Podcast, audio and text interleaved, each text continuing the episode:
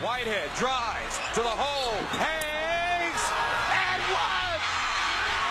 Isaiah Whitehead ties it up at 67. Outlet pass, Arcidiacono, front court, slips, fires, and that's it! The Seton Hall Pirates defeat Villanova 69-67. And for the first time in 23 years, they're Big East tournament champions. For the latest in Seton Hall basketball and Seton Hall athletics, this is Courtside Pirates with Chris Paizis. Myles Powell gives Seton Hall the lead with 1.1 second to go. What a shot by Myles Powell. Thompson shows it. Cale steps back, lets it fly. Pure! Myles Cale, 84-83. And Seton Hall knocks off the number nine team in the nation. 84-83. What a win for the Pirates. This weekly podcast will recap every men's basketball game throughout the Pirates season. Pow from Trenton. Woo! What Trenton makes, the world takes. With special guests along the way, Courtside Pirates will dive into the Pirates season after every game, giving you my thoughts and opinions as Seton Hall looks to return to the NCAA tournament. McKnight will inbound. Pow! they throw it up the Mambo, and it goes at the buzzer! Oh my goodness! This is Courtside Pirates with Chris Paizis.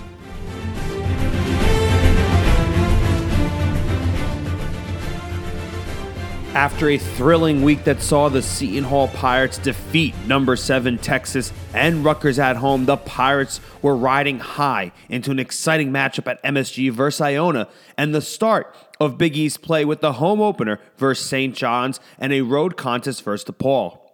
However, all of that changed due to what many teams around the country are experiencing a pause in play due to COVID. We thought we were in the clear, but we are not. A mad dash scramble for Seton Hall ended with Iona being canceled and the start of the 2021 2022 Big East schedule in the process as well. The Pirates were forced to forfeit the game versus St. John's, but a day later were cleared to resume basketball activities ahead of their road matchup with DePaul. Except DePaul also had an outbreak, resulting in the forfeiting of the game, and the Pirates now stand at one and one in conference play without ever stepping on the court.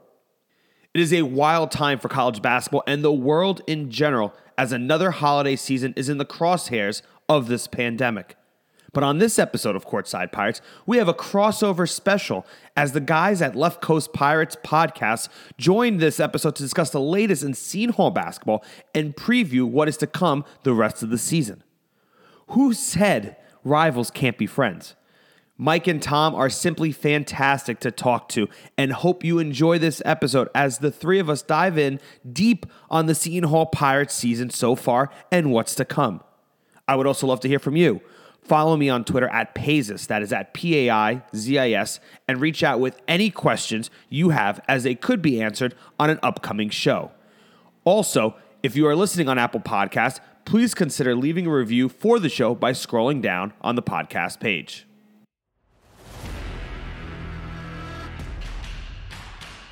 From just west of the Ward Place Gate in San Diego, California. And if you've heard that before, you must be a fan of the duo that is Left Coast Pirates.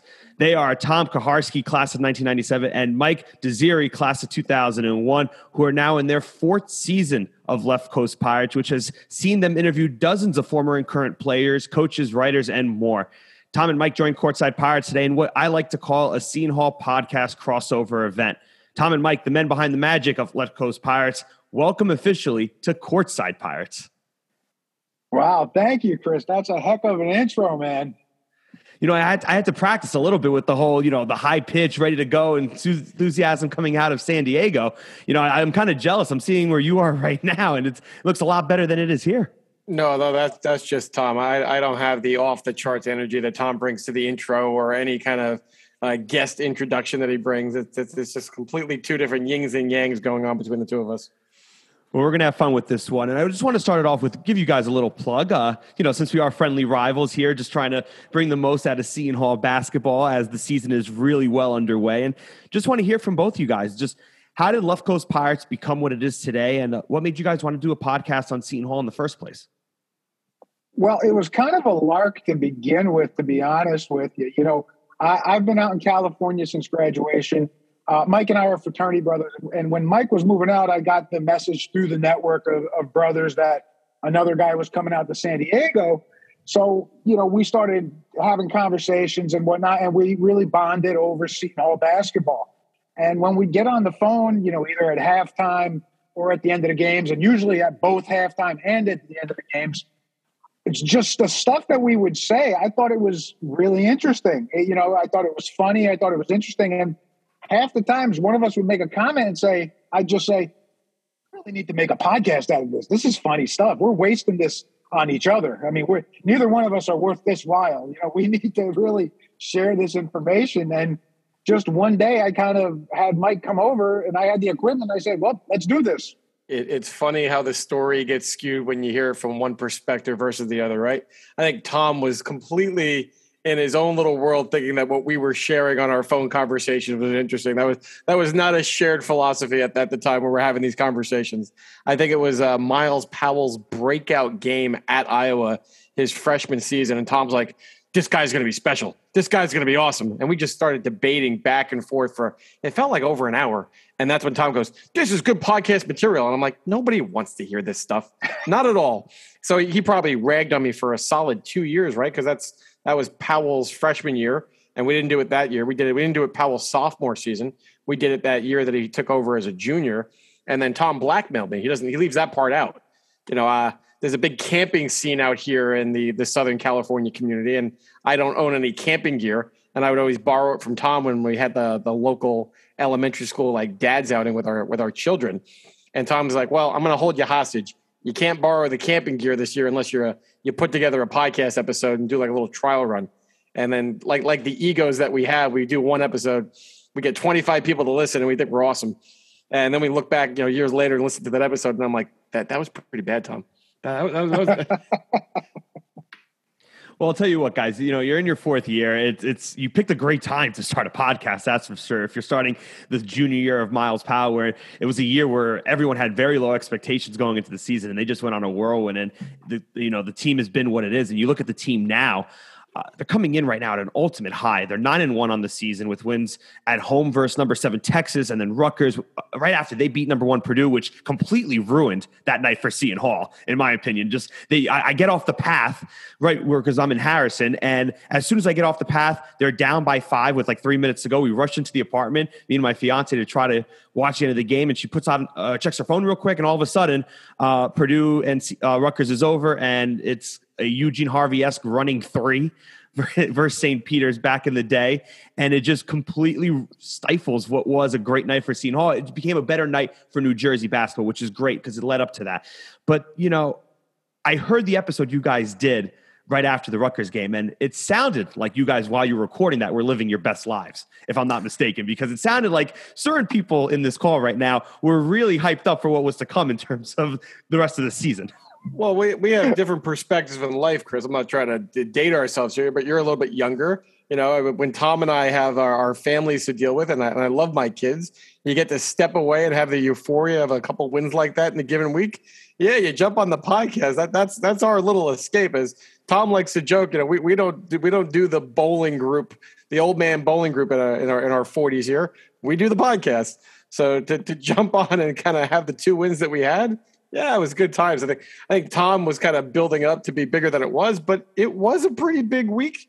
But I I'm more in your school. Couldn't we have enjoyed that for more than five minutes? Give me more than five minutes before the buzzer beater goes in for Rutgers, and you know ESPN front page is just literally eclipsed by everything scarlet red. And instead of Seton Hall owning Jersey at that moment, now like you said, it was now let's use this as a platform to build up what was going to go down on Sunday. I, that that kind of rubbed me the wrong way, but you're right. It's it's what's best for college basketball, you know, uh, in the New Jersey marketplace. See, you could see who sees the world as glass half, half empty and who sees it as glass half full. You know, you just got to enjoy the moment. But I, will tell you, Chris, we have a little rule uh, that we put into place uh, after the infamous Kentucky Seton Hall game from the Garden. We don't podcast angry and we don't podcast happy. But unfortunately, this was a Sunday game and we had no time to digest it or, or to kind of get a bigger picture uh, of that game or of that week in and of itself. So yeah, we went, we came in and we were in full bear. You know, we were ready for the world at that point.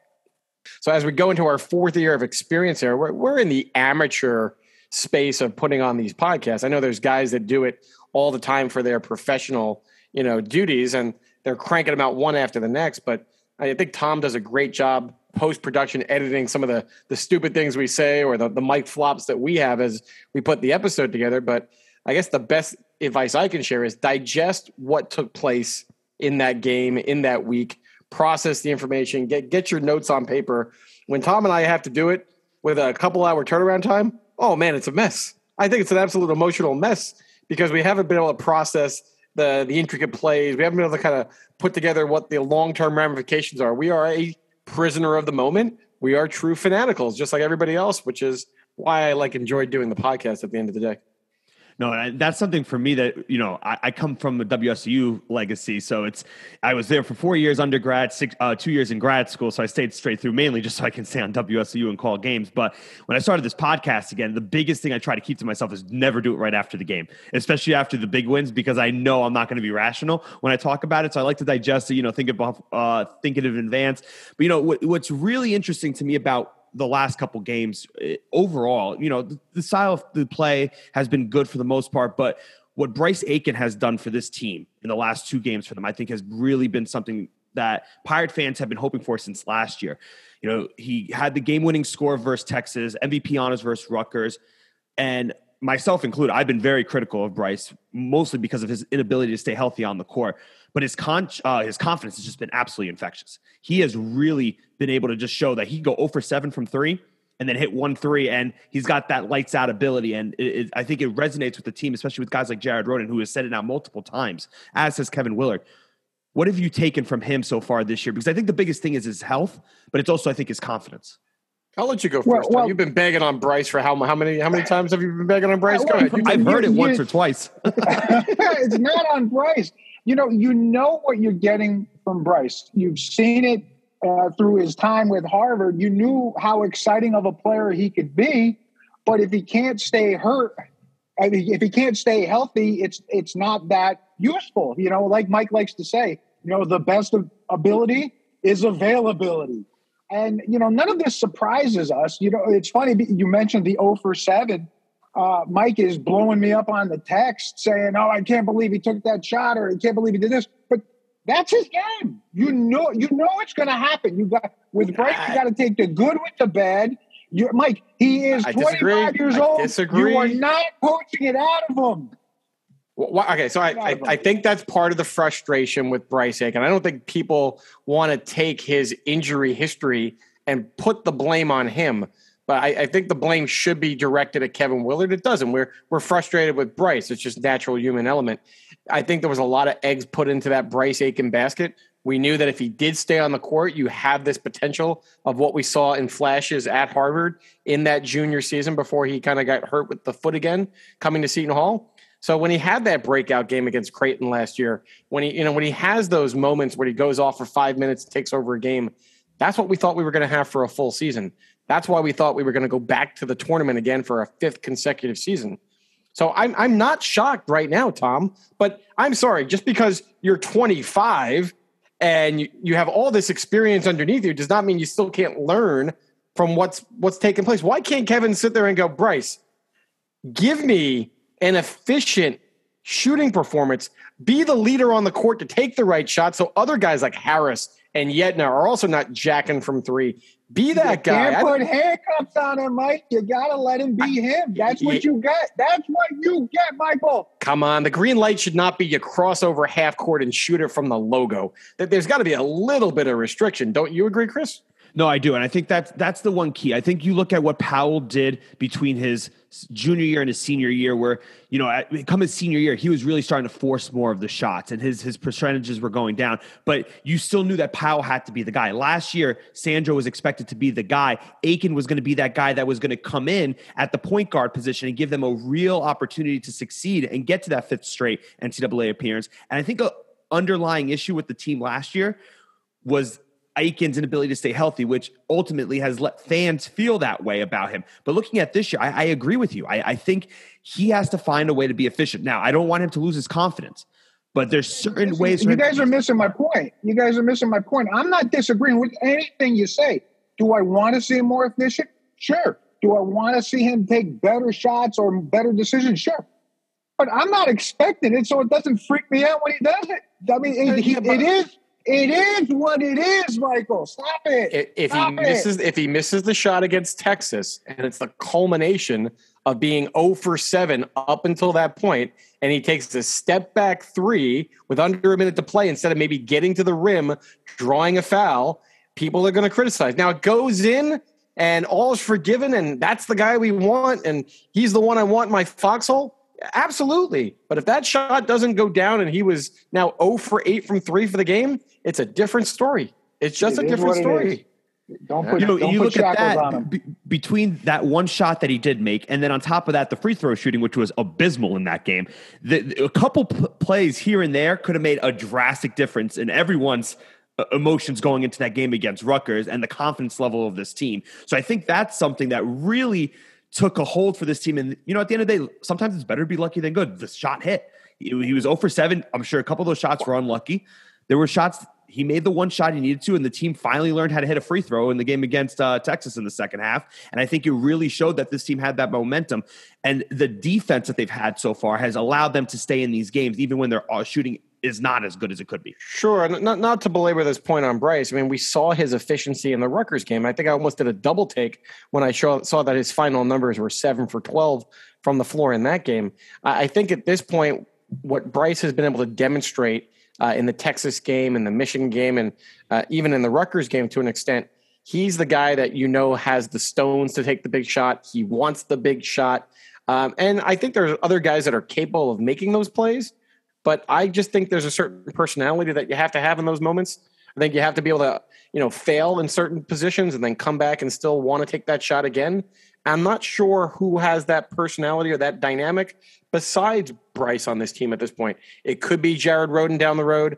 I don't know if it's Myles Cale. I thought Jamir Harris was going to have a little bit of that, but he hasn't found his legs yet. So I mean, you need that guy to win a game in the last minute to two minutes of a, ball, a tight ball game, especially when you get a Big East play. I'm with Tom to this extent. I'm going to live and die with Bryce being that guy at this point. Mike, we're going to touch on Jimmy Harrison a little bit too, because I think I, you hit something right there that I think has been a detriment to the team because he hasn't given them that boost. But we're going to get to that. The one thing I want to get out of the way with you guys, and it, it's the elephant in the room, and that is COVID right now. And I don't want to make it the focal point of this conversation, but where we are right now, it is the focal point of where the team is. The team is not going to end up playing right now 17 days between the game against Rutgers and the game against Providence, which is just insane. They, they've missed out on the game at Iona uh, versus Iona at MSG. They missed out at the game at home against St. John's. And then miraculously, the team is now able to field the team, but now DePaul can't field the team. And the game at DePaul is canceled. So the Pirates finished the regular season at 9 and 1. It's just a crazy time for everyone in college basketball and sports in general in the world. What's your take on this? And if you're this team who does have so much momentum, where do you take it to get back to a point of level setting everything ahead of a Providence game that hopefully does actually happen? we try not to bring any kind of a political end to any of our podcasts. You know, this this is a sport podcast. Folks are supposed to get a little enjoyment out of this. Uh, but I, I, you know, I took, I was a BS. I got a BS in computer science. I'm a scientist at heart. I believe in science. Go get vaxxed. I don't want to. I don't want to get anything else. If anything, you are remediating to vulnerabilities in your team. Now, as, as far as uh, 17 days, we saw teams last year go on multiple pauses and play basketball. Do not use this as a crutch. Do not use this as a excuse. Come back against Providence and play your game. We actually had an interview with a Baylor beat writer in the can.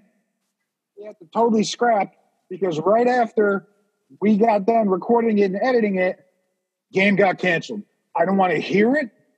Go out there, play your basketball, and get it over with. So uh, I'll agree with Tom on a lot of bullet points that he brought up. I'm try to try to keep the pod the, the podcast fan friendly and about basketball. But you're right, Chris. This is the landscape that we're facing right now. We we had to do a whole episode with Zach Braziller uh, this past week just talking about that. So it, it has to be addressed. Uh, I'm pro vax. I, I still think you have to respect other people's decisions. However, I'd like to see the team be unified in their decision to move forward. You saw in St. John's situation, it, it was not fun that Julian Champagnie, you know, could not play in the Pittsburgh game, but they had the rest of their roster ready to move forward because they were fully vaccinated. It'd be nice to to know that you know you might be down a man or two, but it's next man up. The team's going to rally around, and everybody else that can take the court allows the team to continue to move forward. Because as fans, I know it's about business behind the scenes. It's about getting the revenue from the NCAA tournament. But as a fan, want to watch the games. I just want to root for the colors, no matter who decides to suit up on that particular night. Now, it might be the, to the detriment of the team because they might lose a game or two. But uh, Tom and I joke it'd be kind of interesting to see them, you know, go to battle with eight guys and see a couple people that are normally not getting the major minutes have a chance to step up and, and rise to the occasion. Um, you, you know, to Mike's point about the having eight guys step up or seven guys, you know, there's a lot of chatter in the past couple days, especially about our comments about seeing them play. Um, you know, the rule is seven. I don't care. If, if you don't like the rule being seven, off season, make it a point at whatever meetings you have. Let the school presidents come together and make that change. But if it's seven and you've got seven players that can play, hey, too bad, so sad. Play your game. I, I completely agree. I completely agree with that in the sense that, you know what? Why do you have these scholarship players to begin with? At the beginning of this season, you were a team that prided itself on the depth that you have. This is the deepest team Coach Willard has had. You were going to play 11, 12 deep. Okay. This is the season to do it. And if you don't have guys that have stepped up, that's on you to get these guys minutes and the confidence on the court. And I think what's interesting too is overall, you look at the way this has been for a team like St. John's, I think it would benefit them right now to have to reschedule a game versus Seton Hall versus taking just the forfeit because they're not getting any quality quadrant one wins out of it. This is a opportunity for them to show that yeah they can go on the road because it is it's a road game for them, beat Seton Hall at their home on a team that's red hot, and have that real momentum going into the new year. And now for them, it's just a forfeit. It's a win. It doesn't mean anything for them. Just like for Seton Hall, it doesn't mean anything that they lost this game. So I yeah, think for if but, yeah, but I but I agree with Zach though. I mean Zach, Zach makes the point of if you don't have Champagnie and they put that performance on the court at home against Pittsburgh, you know if they're going to go in with that same roster without practice time to kind of work out the kinks and Champagnie's not going to be there again, it probably was to not not to their benefit either. It, it would behoove them to play this game as a rescheduled matchup down the road when everybody can be on equal footing. I think the, the biggest frustration about all this COVID stuff that, you know, I, I don't have any insight towards, or I can't tell you when a decision is going to come is that you're seeing on social media, all the different conferences take swift action about, you know, changing their forfeit policy, or even as Tom said, some are moving to the, you have seven, you're mandated to play. If, if the Big East is not happy with the seven rule, make it just make a change now change the forfeit rule, make it nine guys, get on the same page, and let's not drag this out and be the the followers. Be a leader as one of the major conferences in college basketball and take control over, you know, what is taking place is you guys leading a sham. I mean, the Big East is taking the brunt of all this fallout right now, and they got teams that could possibly make some noise come March this year, and they got to position their programs to, you know, to build those resumes to get higher seed lines you know, for the tournament. And right now, because of these forfeits, as you said, they're no contest. They're not, they're not helping. They're not hurting. But in my eyes, I think they're going to hurt long term. And you know, one thing to point out too is you know not for right or wrong reasons, whatever way you want to feel about it. Uh, the Big East was probably the last for either collegiate or professional conference to suspend their season. Uh, if you remember, everyone else was shutting down that Wednesday night. I went to the bathroom during the St. John's game because I was getting ready to go to the Prudential Center uh, to the Garden, and I come back and St. John's is playing another team after halftime because they had just postponed the game and canceled it. So I think there's um, you know there's a precedent right now with the Big East and how they they're handling it. It's going to be interesting to see if they actually do change it, especially now that some of these forfeits have happened. But I will say this, and you know overall the conference overall has just been a fantastic conference to watch this year. Uh, I think it goes without saying that pending cannabis, cannibalization or you know COVID, uh, this is a 17 potential to, uh, conference that makes into the tournament this year. And I don't know for you guys, do you, do you guys view it that way? I think six or seven teams is very realistic of where we saw them one earlier. And right now with the Pirates ranked 15, do you personally feel that they are the best team in this conference? Tom doesn't like to talk anything outside of Seton Hall, right? Tom, we're, we're, we're Seton Hall central puck. So we want me to take this one first? No, no I, I don't, you, you, can take this one first. I can appreciate asking about Big East play here. So go ahead, Mikey. No, I mean, I, I, turned on the game last night between Marquette and, and UConn. And, you know, here's what I took out of a game like that. I, I think you got a little bit of the old Big East feel in that game, a little, you know, bruising down low in the paint, you know, a lot of, a lot of fouls, a lot of hard fought you know, diving on the floor for loose balls. I had an old Big East feel to it, uh, not maybe all the way back to the 80s, but more grinded out Big East kind of style. I think you're going to have a lot of contested games in conference play, but I still think you have to see teams like Marquette and St. John's and Butler show me more if they're going to make that jump into the bubble group. Now that that's that's the other three that are going to really challenge to push you know the, the multiple bids. I think Seton Hall, Villanova, Xavier, UConn. They're they're going to be there, no questions asked. And then you have those other three. Who am I missing here in that group? That's seven. Uh, I think Georgetown and DePaul. I mean, DePaul's an interesting case. DePaul's got to prove it to me long term. They, they, they tend to get off time, to these though. good starts, right? And then they fall the off. Time. This, but, like, this is DePaul. At, at Louisville, they, they they did beat Rutgers as well. It's not like you know they have all cupcakes on their schedule. Tom will tell you Rutgers is a cupcake. Um, but who else am I missing a group? That's nine. I'm missing two teams off the top of my head. Who am I drawing to like? Oh, Creighton. Creighton's an interesting test case. I think they're young. I think the grind of the Big East season could start wearing on them, but they have a nice resume so far. Uh, there's going to be about three to four teams that fall into that five to seven range that I think will be in that first in, first four out conversation as we get into March. Which, to be honest, we were hoping that our third best team in the conference last year was in that conversation of being on the bubble. So to kind of bring it full circle, because of the depth that we're seeing from the Big East in their non-conference performance, because I think they're going to pick each other off throughout conference play and have a more balanced Big East record.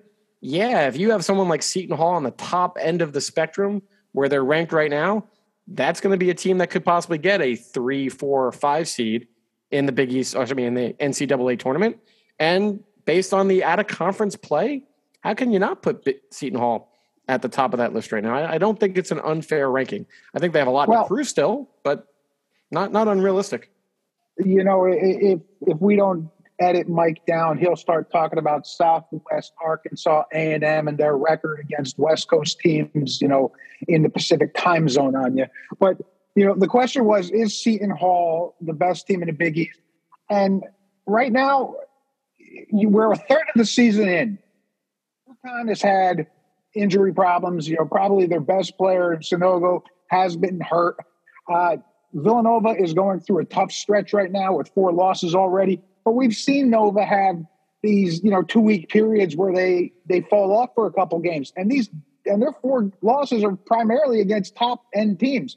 So before I start, you know, crowning Seton Hall as the best team in the Big East, I'd like to see a little bit more of the schedule before we get there. Now, are they t- playing Tommy, better than? Are they playing on, better? Are what if Xavier would have beat Tommy? Everybody else? All right. No, no, Mikey. This is my turn. This is when I, I edit you out. I'd like to see them play a little more. I want to see the Big East. And yes, you know what happens in the Big East schedule? We always cannibalize each other. You know, you look at 12 and 8 and you're jumping up and down as a record. You know, and, and you're two games off of being 500 at that point, and you're still jumping up and down. So right now, we're playing probably better than any other Big East team, but Uh, can I throw this? I'm going to throw this to both of you guys. I'm watching that Villanova Xavier game in the first half last night, and Xavier looks like the real deal. And then Nova, you know, recovers after halftime and dominates that second half. If Xavier comes away with a road victory, I think Nova hadn't lost on their little on-campus arena for like 36 straight games. If Xavier walked away with a victory there, that couldn't Xavier have made the claim to be the uh, the darlings of the Big East or the team to beat early on if they pulled out that victory last night? I mean, it's it's close. I, I'm I'm going to say yes, but this is why Villanova is as good of a team as they actually are because there's a reason why you play the full 40 minutes. They showed it in the second half what they can do when they get some momentum. I think anyone who thinks that their losses today are bad losses doesn't watch college basketball. Uh, you know, they're they're losing like like you guys said to top 10 teams, most of which were top 5 at the time. Uh, so it's not a it's not one of those situations where you look at it and you're like, "You know what? Villanova's not that good.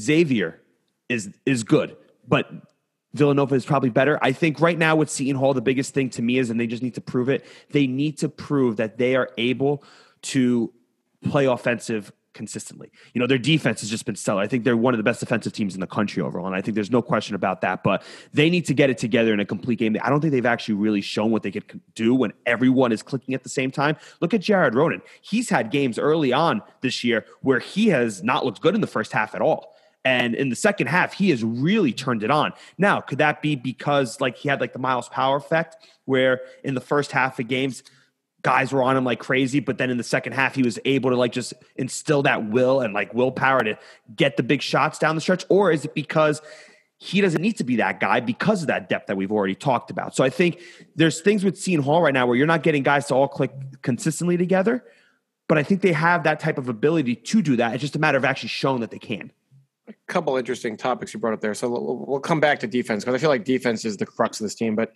Jared Rhoden was what was what you just last brought up.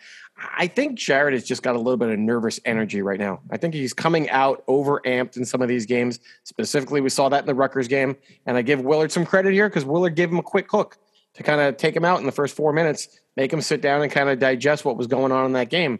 Rhoden's going to have his opportunities to put his fingerprint on the game uh, you know, in a positive or negative manner. He's going to get his shots.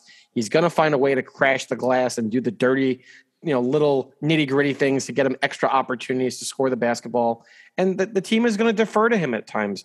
So I, I just think Jared needs to kind of get into the flow. Like you said, there's other weapons on this team and let the, the game come to him a little bit more. I don't think it's about teams trying to double or triple team him. I think he just needs to kind of grow into the leadership role of being the guy.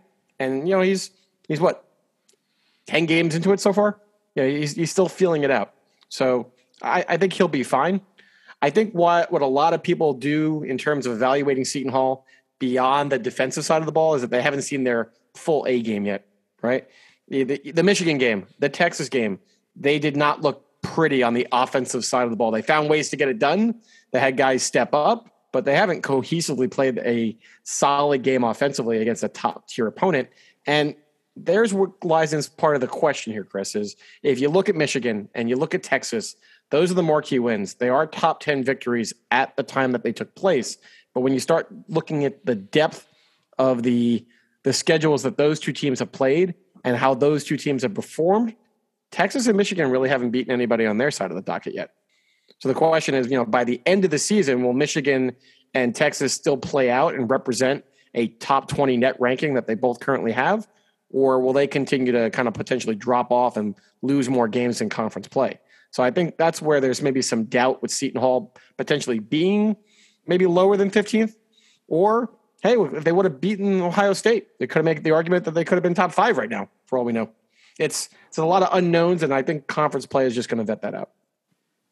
You know, you made a comment about offensive play, and I think a lot of it, and we've bemoaned this throughout, you know, the podcast so far this season, is that there's a lot of hero ball, and then there's a real negative kind of uh, connectivity to uh, the hero ball. I don't mean it in a in a pejorative way. It's you know, there's a lot of times ball gets brought down. There's one pass. There's dribble, dribble, dribble, shot, or it gets brought down and there's a shot.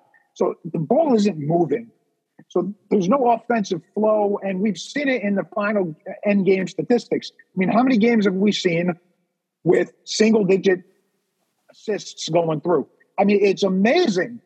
They're and they've lost one game on a deep last second three. So if this team, to your point, Chris, this team ever starts clicking, watch out. Guys, they had four assists in the game against Ohio State. Yeah, I'm, I'm, not okay with that. I'm not okay with that. And you know, and that's you know, you know what's crazy? I, I was at the when I was at the game against Texas. At one point, I was just screaming, "Just play the weave." Like I was just screaming it, which I, I hate that. I hate that play, but just slow, down the damn game. Just you know, get your guys in positions to try to do something. And like I hate the weave, and like that, I, hate it. But you know what? Like it just slow down the game a little. But you make a good point, Tom, because I think right now it's a chuck and shoot type of mindset, which you know, in a lot of ways, this is what basketball has become. And it, it's not just you know what Seton Hall is doing here, but I think when you look overall at these these games right now, for me someone who I don't think has been getting any praise or you know grief is Alexis Yetna. I, I really personally, from seeing him play live, I think he has a great, very high basketball IQ. He is almost always in the right position underneath the basket. He is very, he's clearly very physical. He's a matchup nice nightmare. Him and Samuel with a lot of the teams we've played already. What are you guys seeing from Yetna right now? And like, are you impressed? Do you find that he should be doing more? What, what is your take on him and I, how him like, and his like Samuel dynamic is? I'd like to see. so. I've caught you. So I've caught you. Go ahead, Tommy. Go ahead. I've caught you in a lie, Chris. I've caught you in a bit of a lie. You say you listen to our podcast, but now you're saying you haven't heard anyone give getting any grief or any compliments. But in all, in all that was that's a layup. That's a layup, Tom. That's a layup. if we do these a couple you know, more, you'll catch my sarcasm. you know, Yetna's an interesting character. You know, when we thought he was going to come in, and we we love those rebounding numbers we saw over the past few years, and everyone we talked to, and I, I think every pundit out there was saying, "Oh, the rebounding, it's going to translate. It's going to be if anything happens, he's going to be able to rebound." And we don't see that. But if you watch his game, he tends to float out to that three point line. And when he gets the success, it's when he's getting his big butt in the middle, playing that big man game, going to the line, and he shoots that free throws really well. So get down low, and you're right. Just, we're joke. Mike and I were joking a couple times. Just run that baseline. Someone will get you that ball. Just run that baseline. Get that ball down low. They're gonna hit you. You know, he reminds me a lot. He reminds me a lot of Sandro. When Sandro would get confident, he would chuck up a three at the beginning of the game, and then he would refuse to be down low, where he was is his bread and butter. He's, he, I think, Yetna's an agile guy who has a good defensive prowess underneath the basket, but you know, he gets up to that to that perimeter shooting, and then he gets lost out there. At one point, he was running the point in one of the games I was watching in person. I was like, "What is going on with him? Like, where where does he? I know he knows where he's supposed to be, but these guys get in these in these mindsets, like you said, where they can shoot from anywhere, and it changes their whole dynamic." Sorry, so that goes back to this red light, green light stuff. So we talked about it with Bryce. I, I think there needs to be a little red light, green light with Yetna. I think we prefer to see his ass down in the post, doing more uh, the dirty work, hitting the boards, balancing the floor. Uh, there was a couple times that we mentioned in the last episode as well that they went to him in the post in the Rutgers game, and he got to the free throw line once. He had a little baby hook over his right shoulder on, on the baseline. I don't mind him shooting the corner three. I mean, if you look at Yetna's, uh, Yetna's, uh, I can't talk right now. I got mush mouth. There you go, Tommy. Alexis's numbers throughout his career, right? When he was shooting his 37%, his breakout season that freshman year at Florida, he was only shooting about two attempts per game. You know, he shot three and a half attempts last year. He's almost three attempts a game this year for Seton Hall. And you've seen the numbers drop off 31%, 25%. People also forget that when he shot 37% back that freshman year, the line was closer. And he might have a little Takal Molson syndrome in him where, you know, Takal oh. was. Well, look, we're evaluating guys' numbers at their previous stops at a lower level of play time that you like to point out. When the when the line was closer, for certain guys, when you move that line back, it makes it a little more challenging. So he's really good from the corners. The line has not gotten moved back in the corners. The line has gotten moved back from the top of the key and out in the wings. And when he's been inefficient from his three point shooting, it's been when he's been kind of rushing it from up top. So I, I, don't mind if he shoots the three. Just do it with within the, the realm of where you're successful. And him, like Tom says, when a guy goes baseline, if he wants to float to the corner, sure. But otherwise, I want him cleaning up the glass He's had a different attitude underneath the basket. So has Tyrese lately. And I thought that made them more dynamic in these last two games. They had they didn't have that edge outside of Ike. And the two of them I thought brought a different edge to the team on the offensive side of the of the basketball. I mean, the, the defensive edge is always there. I want to kind of take this offensive philosophy and kind of spin it a little more and kind of challenge the both of you. You guys keep on saying dribble, dribble, shot. I, am going to defend Kevin Willard here for a second. I, I, am. I know. I know. You're giving me these like shocked looks uh, over here, Tom. I'm going to defend Kevin because Kevin says I need more time. I got a new roster. They're, they do not have that cohesion yet. I have certain things that I want to do. You can see that when Kevin's teams get you know on the same page defensively, they're switching properly. They have the right rotations. Offensively, there's no bones about it. Kevin plays pick and roll basketball. And playing pick and roll basketball, you have to have a certain harmony with the guys that you're running the initial pick and pop with or the pick and roll with. So you have a new point guard in Kadary. You have Aiken, who hasn't had as many reps with these guys last year. And you have all the new faces. So I think what's happening is you just don't have that cohesion and familiarity in running the pick and roll, which leads to not kind of breaking into the, the teeth of the defense, collapsing the defense.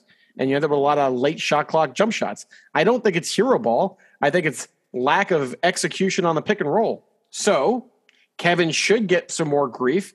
And maybe we can parallel this now to Jamir Harris.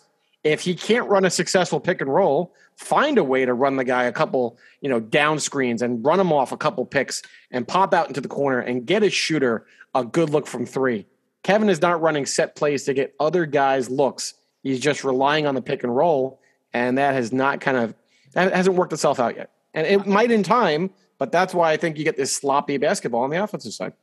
You know, I, you couldn't help me with a better transition here because I wanted to get into Jamir Harris. And you, you mentioned it earlier, Mike and Tom. I, I want to touch base on this as well with you because for me, Jamir Harris, in terms of what I thought he was going to be coming into the season, again, based on what he did at smaller schools, I really had higher expectations for him, especially on pick and roll plays. And we just have not seen that.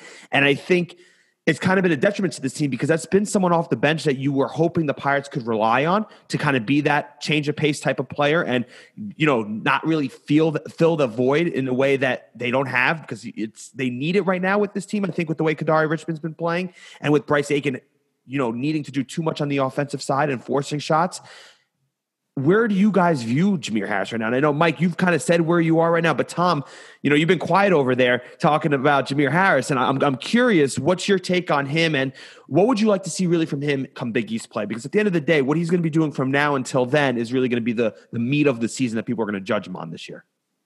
Well, when, when we were doing our season preview, I said I was cautiously optimistic about Jamir Harris. And that's just from uh, historic – uh, kind of a history, uh, if you will. You know, you take a look at guys that have come from lower level teams. It takes them a little bit to get into the flow and, and, and become productive. And I don't think, for all the things that Mike just said, I don't think uh, the offense is doing him any favors. Uh, Jamir doesn't look like a guy who can take folks off the dribble at the at the Big East level because every time he tries to do that, he gets thrown out thrown uh, into the into the crowd. It it doesn't look like he can just work off the bounce. Uh, it that's not his game. But when he gets his feet set, throws the shots up, they're a thing of beauty. But you got to run plays that get him to that kind of position. I think he could be a real valuable member of the team. I think he could be that instant offense off the bench. You know, hit two or three uh, threes a game but you got to put them in the right positions to succeed. And I don't think the team has done that at this point. I think that's fair. I, th- I think the dynamic of this team hasn't allowed for him to be in that role. Um, I, and I think really for him, it's also that comfort level of where he was last year versus this year. But I, it will be curious to see the level of confidence Coach Willard has in him come Big East play because I think there's going to be times we're going to need someone, especially with the way COVID is right now. And it's, it's going to be curious to see if Coach Willard has the faith in him. Don't you? Yeah, I, I, don't like- think last year. I don't think last year was a fair. I, I, think you could throw out last year. They played ten games. American played ten games, uh, and uh, a majority of them were against the same teams.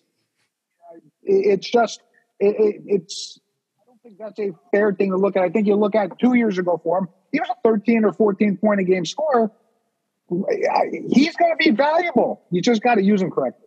I also think he's he's rushing it too, right? I mean, he's kind of taking some shots that that are outside of his problem, his normal range. I think Tom, you said it numerous times. When his feet are set and he's toe to the line, you feel like that shot's going down. When he's coming off the dribble, or he's shooting off the dribble, or he's taking another five or six feet back. Yeah, I know he made that shot against you know other uh, one who was at American, um, but he just doesn't feel comfortable taking that shot right now. And I think he's got that looking over his shoulder mentality where if he doesn't make an immediate impact in the game, he's going to get yanked. And I, I look, when you play that way, I think things tend to go worse. And I don't think he did very well in the Rutgers game. He he forced a couple things early. Before you know it, it looked like he was looking over his shoulder. And what did Willard do? Willard kind of glued him to the bench for the majority of the second half. If I'm not mistaken, I don't even think he got in the second half in the Rutgers game, did he? I don't recall. I don't think I don't, he did. I don't think he did. So I mean, I, we were joking about the doghouse, but you know, Jamir is going to have to kind of find his role on this team. The role on this team is not scoring 20 points a game. It doesn't even need to be putting up five to six three pointers. It's just kind of making the defense respect that there is a sharpshooter on the floor so the pick and roll can be more effective. So if they're going to sag off or they're going to collapse in the lane to neutralize Kadary, he's going to be able to have to bang down a couple, and then that's it. You know, they're, they're going to have to stay in his back pocket and just keep those lanes open for our point guards to have more room to operate, or for Jared to take his guy one on one at the elbow. But right now, he's not making that three pointer, and that kind of limits his value for this team. Because I'll be the first to admit, he is him on the defensive side of the ball right now is getting exposed a little bit. So Willard's going to go with somebody like Cale for major minutes instead of putting Harris on the floor. He just is. Yeah, and you know, I looking at where this team is right now, the biggest thing to me is just the confidence level of the coaching staff right now because I think they've clearly bought into the team has bought into the defensive mindset.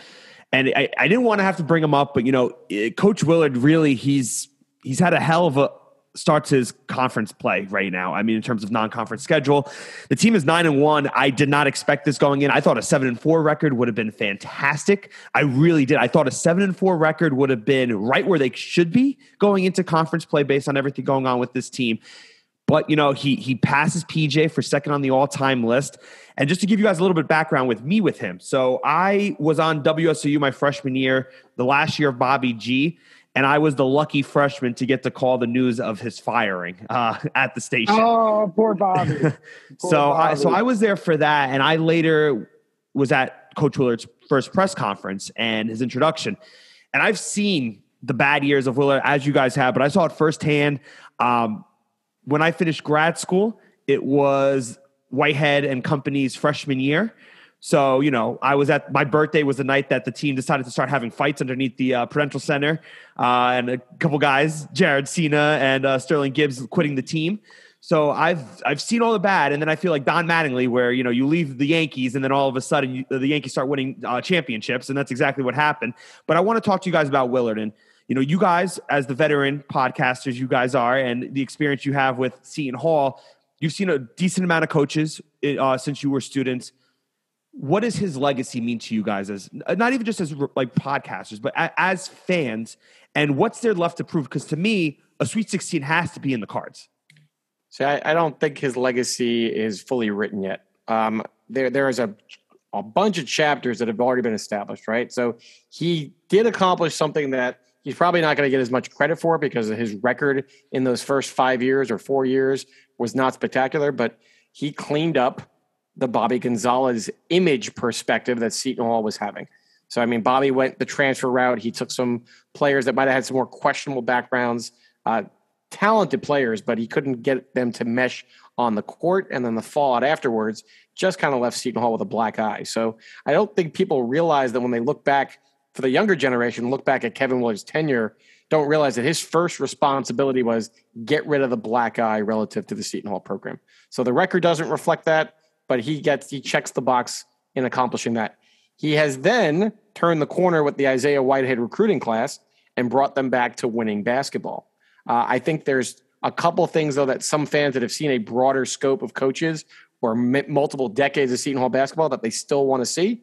There's the PJ standard. PJ's standard was not just measured by his total win record; it was making a run in the tournament, winning Big East championships both in the regular season and in the postseason.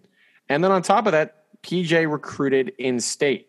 He was a dynamic recruiter.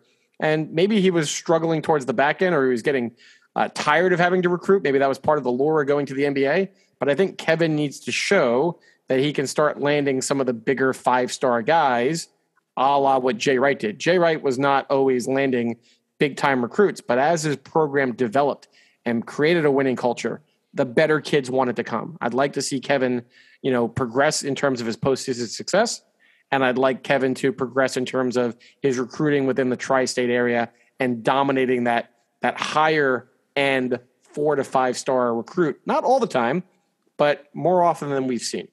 And then I think once he closes the gap on those two elements of his coaching career, I think his legacy is going to be pretty high up there. But I think those two chapters are completely unwritten at this point. Yeah, Mike's not off, and you know, much to much against public perception. I actually like Coach, but I also look at him in a kind of realistic fashion. You know, in general, coaches finished at third place. I mean, that's our. If you look at him when we've been successful, it's a third place finish. We are one and four under him in the NCAA tournament. Now, I know the tournament has uh, sometimes it's luck of the draw, et cetera, but it, your record is what your record is. So those folks that want to build Coach Willard a statue out in front of the rec center are, are I think, are a little crazy. And I think the people that want to chase him out with the uh, with the pitchforks and, and torches are a little crazy as well. You know, we need that next step. I mean, look, look at Maryland. Lost a coach because the fan base was unhappy with how their coach was performing. And there's a lot of similarities there. And as, as a matter of fact, there's a lot more uh, success in the NCAA tournament for him than there was than Coach Willard has had. So Mike's not wrong. The legacy is yet to still is yet to be written. He still has a lot of opportunity to take it to that next level. We need that second weekend. Well, I mean, look yeah. at his overall record, right? I mean, while he was at Seton Hall, give, give me a second here to kind of just tally this up here real quick. But I mean, I, I, I don't think he stands that far above 500 for his overall career record. I mean, he was about eight games below 500 for his tenure while he was at Iona, and overall for his entire career, uh, he's 58 games above 500. And his time with Seton Hall, he's 213 and 151. Now, let's be honest. Most coaches in the Big East are going to have a you know inflated non-conference record. They're going to be that nine and two. Even if they have a rough year and they're seven and four, you're going to be plus on the plus side in terms of your record in the non-conference because you're beating up on the lesser opponents. I'd like to see the numbers. I feel like Willard's about a 500 coach in his time in conference play. Like I said, it, for the decade from where we were, he's accomplished things that he should get recognition for you know, coaching longevity makes a difference. But at the end of the day, people are going to remember the big wins. And he hasn't, he's had that one moment with the Big East Tournament Championship. But beyond that, he's still lacking that signature big postseason win. He's had some nice ones splattered here and there throughout the regular season, or maybe like a big non conference win against Texas and Michigan. You could even go back and highlight the, the Maryland wins, but or i.e. the Kentucky win. Shame on me. He's had some landmark wins, but those tend to get forgotten when they happen in November. People want to see those wins happen in March. And like I said, he's just missing that element of his resume. Yeah, it's it's the it's the final stretch of the season is where is where he's been lacking in, and it makes sense. Look, the Pirates. You know, I, I think you guys mentioned it the other day. You don't want to share a Big East championship regular season with two other teams. You know that should have never happened with the way that team was built, and it did. So I think you know there's it's that finishing the season strong that is still lacking for this team, especially come March. But one thing I think that's interesting, and you know, you guys might I don't know if you guys have really talked about it. I haven't heard you guys talk about it at all. But you know, you guys are on the West Coast, uh, so you don't get to travel out to the Prudential Center a lot for games. So you're watching a ton of games on the Fox Sports Network. Uh, how has it been for you guys to watch games? Because from what I understand, the uh, at least for the games that, that have been at home, when I, have been at the games, the the broadcasters haven't been there for the more recent games. They've been actually recording from a studio, and it's kind of like that COVID mix where like you don't get that type of energy. Have you guys noticed it? Has it impacted you guys viewing the game, digesting the game? Because I think a bigger part of all this is going to be in a couple years when the Fox deal is up. And I think Fox has been an incredible partner for the Big East. I think they have really done a great job. You know, give Nova credit. They've won two national championships. It's helped elevate the conference. But there's going to be talk about expanding the conference teams. You know, people are already starting those rumors. It started at the beginning of the year, and everyone was like, "Well, we're not going to worry about that yet." But what has that type of Fox experience been for you guys as fans watching from across the country? I think Tommy's going to tell you that Jim Jackson sucks whether he's on site or whether he's in the studio or so calling it from the studio. so, uh, that is not true, Michael. That is Um, not true. I I think it makes a difference, and I, it's really unfortunate to you know not have him calling games anymore. Um, why am I drawing a blank from his name? The guy, the guy with the Brian undefeated Custer. streak. Brian Custer. Custer. Thank you. Brian Custer was a great example of a play-by-play announcer who got into the spirit of the event based on the energy in the building. Right, a couple of those Myles Powell moments, the game against Marquette, uh, even Gus Johnson calling the Villanova game uh, the, the following weekend uh, when, when he passed when what was it, uh, Nelson passes it back to Powell from the logo and he hits that dagger three against Villanova. Those were games where you felt that the announcer was engaged because of the environment around them. Um, I think you're maybe losing some of that from the play-by-play announcers. I just think you get what you get from the color guys. Either they're good or they're not. I think we have our favorites and we have ones that are kind of just mailing it in or haven't done their homework. I, I miss the play-by-play guy feeding off the energy of the crowd. But at the end of the day, you feel the crowd coming through the television still. I don't think that gets lost. I know some people were giving some feedback that maybe it's not as loud as what people are experiencing on site. You can tell the difference between the Seton Hall crowd, the student section, versus what it was in the past, without a doubt. You, you know, we actually gave them a mic flop this past week about not coming to the Prudential Center and uh, announcing the game uh, from from from local, and you know they did it from the studios. Uh, but to be honest with you, I'm not I'm not there to listen to them. I know we have a lot of fun kind of giving the announcers grief in our mic drops and mic flop section, just like we have fun giving Coach Willard some grief when we do the deep thoughts section. Uh, but you know, it doesn't take away from watching the guys. We ended up getting so tuned in to what the guys are doing that we end up having to listen to the game again a second time to see what what stupid things the announcer said. So, um, you know, it, I'm I'm not. It doesn't bother me as much. You also brought up expansion, Chris. I, I, I'm not seeing it right now. I mean, UConn just made sense, right? I mean, I don't think we. I think some people didn't want UConn to come back in for certain. I'm one of reasons. them. No, I'm, I'm one of them. I didn't want them in. I didn't want. It makes a ton of sense. It makes a ton, of, sense, sense. But I didn't want it's them in. A- It's because as a Seton Hall fan, it makes things harder, right? It's, a- it's another recruiting uh, battle for Kevin Willard to have to overcome. Yeah, it was the recruiting. Yeah. And and if they recruit successfully, and look, Tom and I like Danny Hurley. I, we think Danny Hurley is going to be a successful coach in this league. He's got that dynamic personality. He has already won battles on the recruiting front since they've joined the Big East circle, and it looks like their recruiting continues to step up. Danny's going to tell you differently that he was doing it from the get go, but I'm not buying it. He's got bigger names on his roster since the Big East logo was associated to that program again. There's a successful history, even though they've won a, uh, a national title post Big East uh, tenure. But they're a Big East program. They have the history. Uh, they should be a perennial top three team in the conference. That's not good for Seton Hall. I mean, Kevin was tongue in cheek about it, but if you got him on a, like a lie detector, he probably didn't want UConn back. But in terms of dollars and cents, notoriety for the league, giving you two more quality games on your resume, totally makes sense. Give me another team. Everyone jokes about Gonzaga. That that's not happening. First of all, from a I don't think it makes sense. I No, don't think it that makes doesn't. sense. Well, they got the Catholic right angle, right? But the the three thousand miles away, and I, I'm I don't I'm not buying it. Give me another team that raises the profile of this conference like UConn did. Give me Notre Dame. Give me Notre Dame back. Let them let their football stay independent, which it always has been. You know, they were one of the last teams to leave the Big East to begin with when they went to the ACC because they were waiting to see what was going to happen because they didn't have the pressure of football. I think Notre Dame makes a ton of sense, and it will help their football because they're required to play five games a year versus the ACC already, and it's impacting a lot of their bigger games. If you're going to bring back a team, But but Or- does Notre Dame another team. boost? But does Notre Dame boost the profile from a basketball perspective? I think it kind of aligns oh. because their football doesn't have to kind of mishmash, and you're you're not threatened by them leaving the conference for football. Where another program, if you brought a Syracuse back, you're always afraid that they could get lured away for football again. I, I get all that, um, but does it really raise the basketball profile? I, I like Notre Dame though. It's, it's a it's a good thought. I don't know because by going to 12, you're going to lose the round robin. Hundred percent. That's the worst part, and that's the worst So part. is, of the whole is. Notre Dame worth losing the round robin, facing a team home and away? I, I like it the way that it is. I thought UConn was pushing it a little bit, but it made sense, and that's it. You're, you're capped at your round robin now. I'd, li- I'd like to keep it right where it's at. You know, earlier in the podcast, someone mentioned the yin and the yang of Mike and I, you know, and that's, I think, what makes our, our partnership uh, what it is.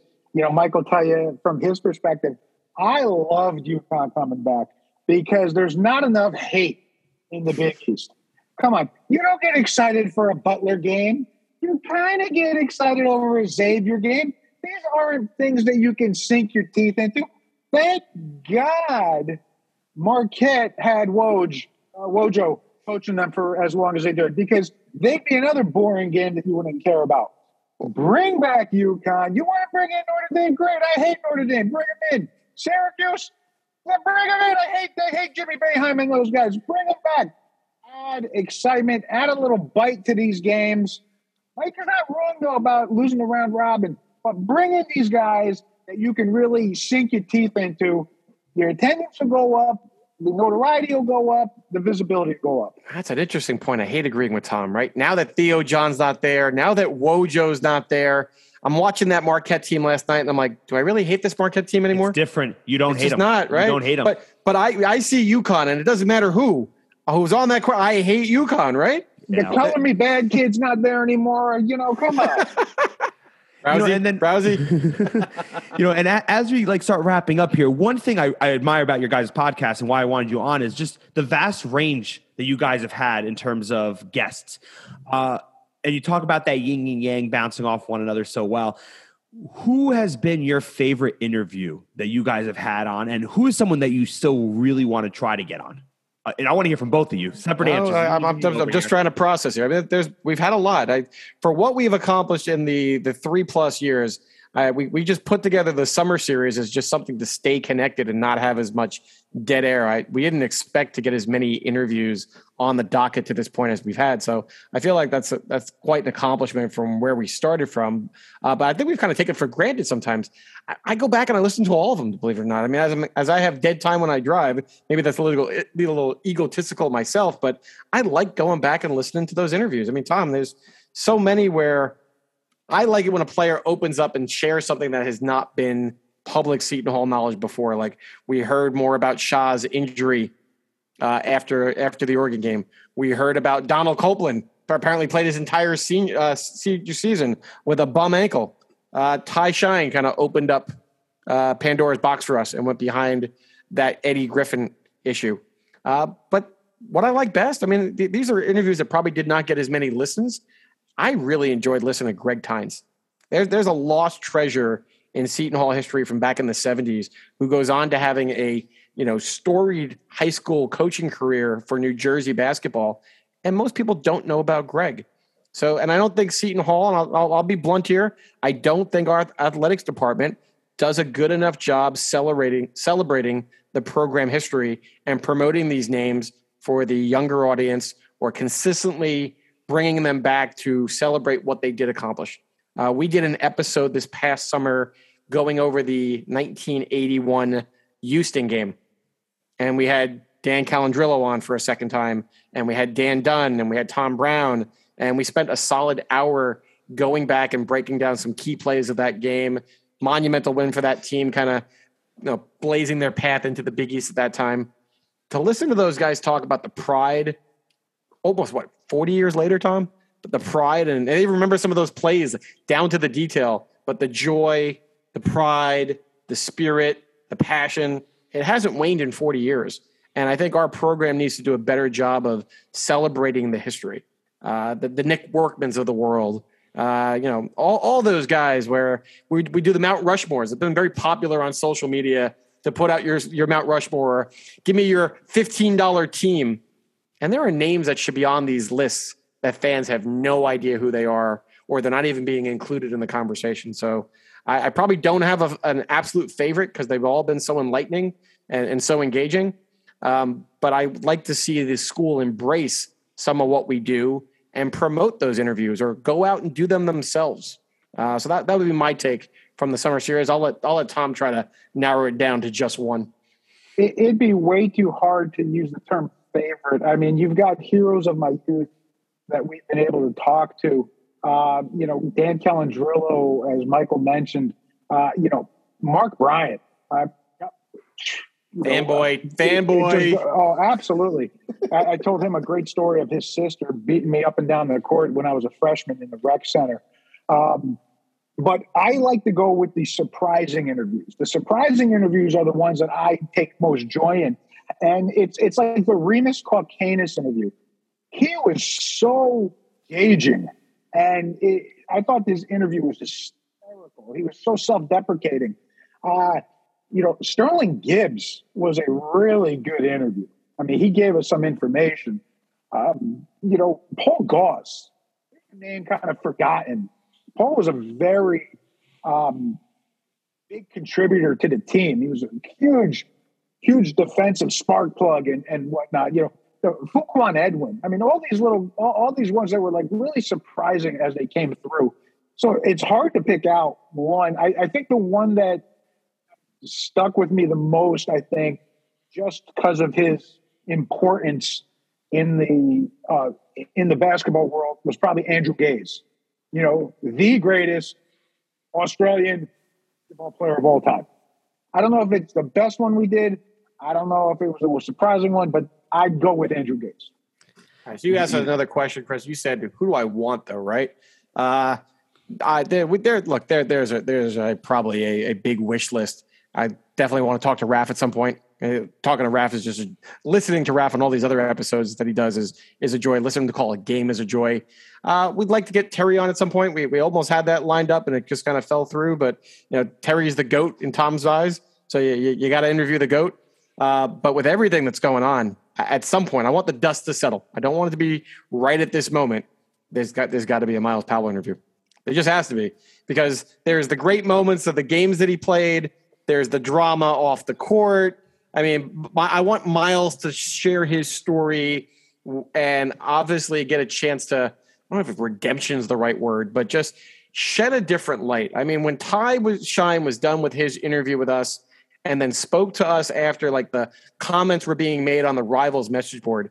And to have the fans sit there and go, hey, you know, we appreciated his perspective and he still has a lot of passion and emotion for what went down and he feels like he still bleeds blue to this day after how he was painted in the image of the you know the Eddie Griffin saga. To me that that was awesome to to give a player a conduit to share his thoughts and and his perspective and kind of almost write that final chapter right and i think at some point Myles is going to need that opportunity heck I, i'd love to be the one that gives him that opportunity it, has got to be it's it's got to be PJ. That's that's the one I'm I'm waiting for. And and if we get PJ, he, he better put aside like three hours for us because we got a lot well, of questions. Right. I mean, Eh, eh, PJ's done interviews. It's like how do you unpack it all and, and kind of get it down to like a solid 45 minutes to an hour? I could probably sit there all day for three hours. Sit there beyond that and because there's so many nuances of his career and outside of Seton Hall basketball. I mean, he's got he's got the USA Olympics, he's got his NBA coaching career, he got into broadcast. I mean, and without PJ, probably none of this takes place, right? So, shame on me for not saying PJ. I wouldn't even know where to start, Tom. That, that's the problem he would definitely be the hard. He would definitely probably be the hardest because there is so much to unpack with him, and there's been so much already out there of what has been said already, and there's so much of the stories that are known. So that would be probably the most challenging, but also obviously, you know, that that's you talk about yeah, Mount Rushmore. that's up there. Like but how many I, times think, can you ask him the same question about the '89 foul call? He's probably only been asked that a million times, and then right, you have to do right. an interview and you have to bring it up. But how do you not make it dominate the entire conversation? Yeah, it'd be a challenge. It'd be, it'd be interesting to take on uh, and and look, I'd, I'd, be honored to do it at the same time. PJ is the the gold standard. If anybody's getting a statue built for them at Seton Hall, the statue should be built for PJ. It better be PJ. But you know, I, and I, I take that. I agree with what you're saying about Powell. To me, you know he he needs to have his story told once this once the dust settles. Um, whether it's from a podcast, from the university, opening him back up with open arms, he needs to have that that story because he is still one of the greatest players in recent memory for Seton Hall, if not ever, and he deserves that. And you know what's going on now, it just sucks because it's a stain on his legacy right now. But you know, time heals everything for a lot of these guys. But, but it might not, though, right? We might we might get to hear the story. He might get to give his take on it. And that might not be enough for certain fans. I mean, I know it's still very raw right now, but when you read the the comments that fans are sharing relative to Myles right now, they are not kind. No, I mean, and, and he, he should have been. It, it, as Tom said, if it was up to him, his, his his number was getting retired senior night at Villanova. I mean, and, and we went a complete 180. Uh, I don't know how quickly he comes back from it yet. He, the story would have to be pretty deep, pretty heartfelt, uh, and it'd have to be something that we kind of haven't heard yet to take a different perspective to change some of these, you know, hardline opinions that people have about Myles right now. I'm still on the fence. I want to hear more information because I mean, he truly gave us a ton of Seton Hall basketball joy, you know, in, in the recent memory here. And, and I'm still going to look back at those games and never forget some of the surreal moments that Myles put on the court. We, we joked the intro, right? Everyone's like, "Oh, you have such a great intro to your episode." We, we were like, we didn't even debate taking off that call of of Powell. It's just he's a, he's a part of Seton Hall history in my eyes at this point. 100 percent, hundred percent. And I think something that's oh, you talk about the legacy of Hall. I know you guys talked about in the last episode of how much you love Walsh Gym and how with some of these COVID games, maybe it'd be worth to have the games there. I've seen the renovations now a few times firsthand. They are incredible. It doesn't do it justice in photos or TV.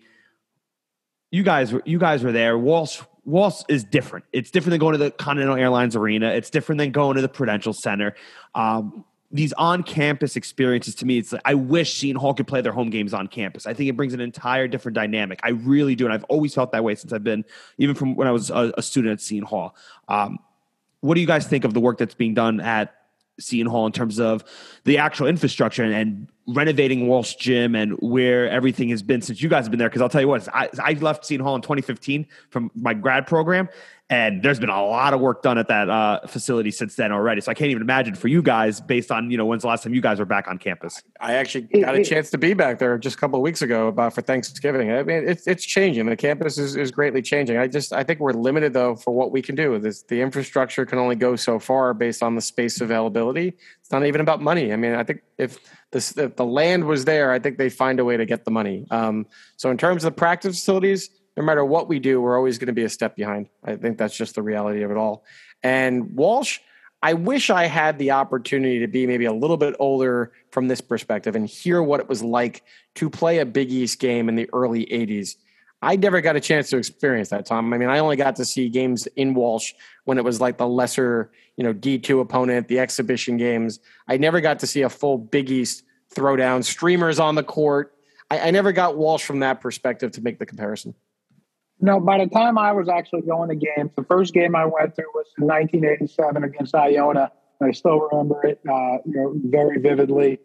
Um, they weren't, you know, that the Brendan Byrne Arena, as it was called back then, was already in place. The Big East games were going there, uh, but it it was definitely a different experience. And from that point, as a you know, 13 year old kid, I was like, this is where I'm coming this is where I want to be. This whole feeling, the whole atmosphere is fantastic. Uh, you know, I we're talking about all the infrastructure changes, not only for, for the basketball program, you know, the, the squad stuff has changed immensely. I mean, graduating 97, Mikey in, in 01, this, it's almost unrecognizable to, to old heads as you come on. You're like, oh my goodness, look at this now. It, it is just so impressive what they can do. And to be honest, they've actually started doing things that I thought they should have done a long time ago. They've kind of expanded past the gates for some of the administrative offices and things of that nature.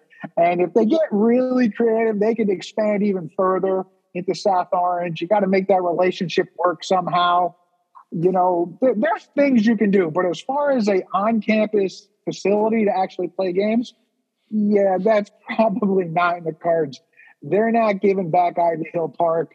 They're not building anything on that. It's just not happening. I think the Rock is spectacular. It took me 12 minutes uh, a couple years ago to get home uh, or get back on the campus from the Rock. Just shot up. Um, what was it? Uh, was it South Orange Avenue? Don't get me started. You gave me. A, we did a whole episode of you giving me the side street traffic reports. Do not do that again, please. Fantastic. Do not do that again. Easy to get through, man. But no, I it's it's really impressive. I I, I love it all. Uh, I, I, I can say though I was there for the Norfolk State game my senior season when Eddie Griffin had a triple double and and the the triple came from blocks that night. I think that was the only. I mean, to, to my understanding, that was the only Seton Hall triple double ever recorded on the books. So there's my there's my claim to fame relative to Walsh. How about that? The team has just done a fantastic job um, uh, at the athletic department of really not just building up, like you said, for the men's and women's program, but what they did with the baseball field and the soccer field. It really has been impressive. Uh, and you know, just last thing here is just from both of you, I would love to hear your final thoughts on where you see the programs going into Big East play, the men and the women. Because I think right now, you know, the women, the one thing on Courtside Pirates, love to give recaps of what they're doing. Uh, they struggled in the midpoint in the non-conference schedule. Uh, they got back, they fought back to six and five uh, at, in the non-conference portion, and uh, they're now one and two in Big East play after a really big win against Marquette. Uh, it was led by you know Lauren Park Lane, who's just been sensational all season long. Uh, she had 25 points in the game, and Andra Espinoza Hunter versus Wagner uh, just exploded for a, a strong double double, as did Sydney Cooks. Where do you see both these teams right now, and uh, what would you like to see from both of them as Big East play officially get, really starts to kick off? Uh, you know, Mike, I'll take the women's team. I, I, think the out of conference for Coach B's team, and I love Coach B. Uh, you know, we got an opportunity to interview Maya and uh, Lauren Park Lane last year. Um, I, I, think it was a little underwhelming. I think they left some money on the table, and I think that's going to end up hurting them on the back end.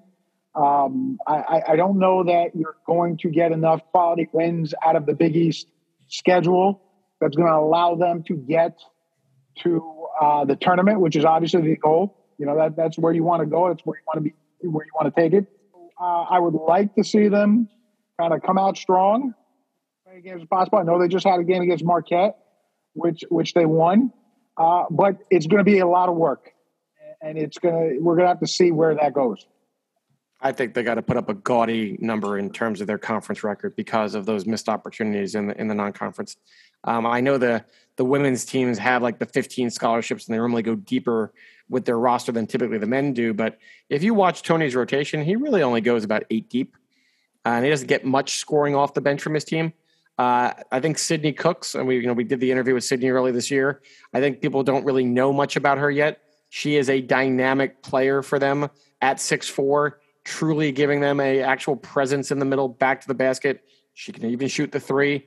I think she's feeling her way out too, right? Just kind of like Andra's a little different. I mean, I I, I know Sydney has a, an outgoing personality, but it doesn't come through the way that it does for Lauren Park Lane or an Andra Hunter Espinoza. They, they just have a more vocal on-court leadership, whereas Sydney is a little more soft-spoken. I'm not saying she can't get a you know get a little dirty under the basket and throw a couple elbows and and make a difference in the middle, but I think she's still trying to find her way and she put up a big number against Wagner too, if I'm not mistaken. She had a double double. She had a double uh, that kind of yeah. that jumped off the page. I, I think when those three can become dynamic, that's going to open up the floor more for Mya Jackson to get uncontested threes, and that'll be her game. And now you got four guys that can score in double figures on a given night, and I think that's when they're going to be successful. If those four can collectively put it together, I think they can play with most teams in the nation. Maybe not the elite of the elite, but they could probably dominate the Big East and and make an argument to get an at-large bid. But they're going to essentially have to run the table minus UConn, from what I've seen so far. It's going to be interesting to see. I'm a big fan of Coach Buzzell and the work he's done, but I completely agree. I think what they did in the in the non-conference schedule did them no favors come the rest of the Big East stretch. In a conference which has already struggled to put teams into the NCAA tournament, which you know, last year they only had two teams go in. There should have been three. Seton Hall was right there. You know, they were one of the first teams out. It, it's, it's a disappointing ride right now for the women's side of the Big East Conference. So it'll be very interesting to see how they do come down the stretch, especially with them being undermanned as well. Well, for the men's guy, for the men's team, I mean, what a surprise! I mean, you were saying earlier you thought it was you thought they were going to finish off the non-conference seven and four. I even was more. I, I was even leaning saying that six and five was probably a bigger possibility than the nine and two Mikey thought was going to happen. So shame on me for not having as much confidence in this very deep, very talented team. So what I'd like to see continue going in that direction. Continue playing defense with that aggressive nature. Continue doing the little things to keep it going and start developing that offense. If we get all those things put together, there's no good reason why we can't be the top team in this conference. We've got to prove it. I think this team so far has established that they have a high floor. I'm just not sure what the ceiling is yet. right? And I and I think there's like a, a lot of unknowns. I mean, we expected Rutgers to be a more formidable opponent. That didn't play itself out. I would I was intrigued to see how they handled Pitino in a neutral site setting at the Garden. Um, blown away by the upsets against Michigan and Texas, but I'd like to see Texas and Michigan, uh, you know, back up that that top ten ranking, which they haven't done so far. So I think they have an opportunity to be somewhere in that four to six range if they continue to play at the level that they're playing. Um, I'd also kind of like to see how the rotation plays out. There's still a lot of unknown with that. We talked about Harris. We talked about we didn't even talk about Tyrese Samuel. I mean, I mean, geez, here's a guy who in his last couple games might take the jump that we've all been hoping for. So there's a lot of guys that can still add more value to this roster and possibly go 10 deep. Geez, how, about a Brandon Weston? There's just there's so much unknown with where this team can still go. But if you told me that Willard kind of hunkers down and goes with his like seven or eight that he trusts the most, yeah, this is a tournament team. This is a team that's going to have a chance to you know have a favorable matchup in the first round. Uh, they probably should be top three in the Big East, no questions asked. And the question is, can they get over the hump and play in a second weekend? I, I don't know. They should have an opportunity to do that, assuming that injuries and COVID 19 don't kind of throw them a curveball and derail the season. The talent is on this roster. It's just a matter of how it all blends together. So far, defensively, it is. Offensively, it's got some some growing pains to work through. But if they find a way to consistently put that A game on the court, which we haven't seen yet, it could be a special team. High floor, uncertain on the ceiling, I think is the best way to wrap this up. This team has a lot of potential. The talent is there the, their their grind to deliver defensively is there and keeps these, them in these games. And I think that that's a great way to finish this up. And you know, from friendly rivals that we are in the podcast world to guests on Courtside Pirates, the voices of Left Coast Pirates, Tom Kaharski and Mike Desiri. I wish you and your families nothing but a wonderful Christmas, New Year, and holiday season. And thank you for joining me on Courtside Pirates. This was a long and fun one. Uh, same to you, Chris. Stay warm out there, man. We'll we'll do the best we can to stay warm out here in San Diego. This was a lot of fun. Merry Christmas, Chris. This brings us to our closing segment, Courtside Perspective. Special thanks again to Mike and Tom of Left Coast Pirates for being on today's episode. And congratulations to my favorite pirate, Myles Powell, on earning his first appearance in the NBA with the Philadelphia 76ers. And be sure to follow me on Twitter at Paizis for updates throughout the season. Merry Christmas and Happy New Year, Pirates fans. We're going to be in for a great 2022 with the Seton Hall men's and women's basketball programs. The next episode of Courtside Pirates will air in 2022 following Hall's games at Providence versus Villanova and at Butler. Again, my name is Chris Paizis. Thank you for listening. We will see you next time on Courtside Pirates.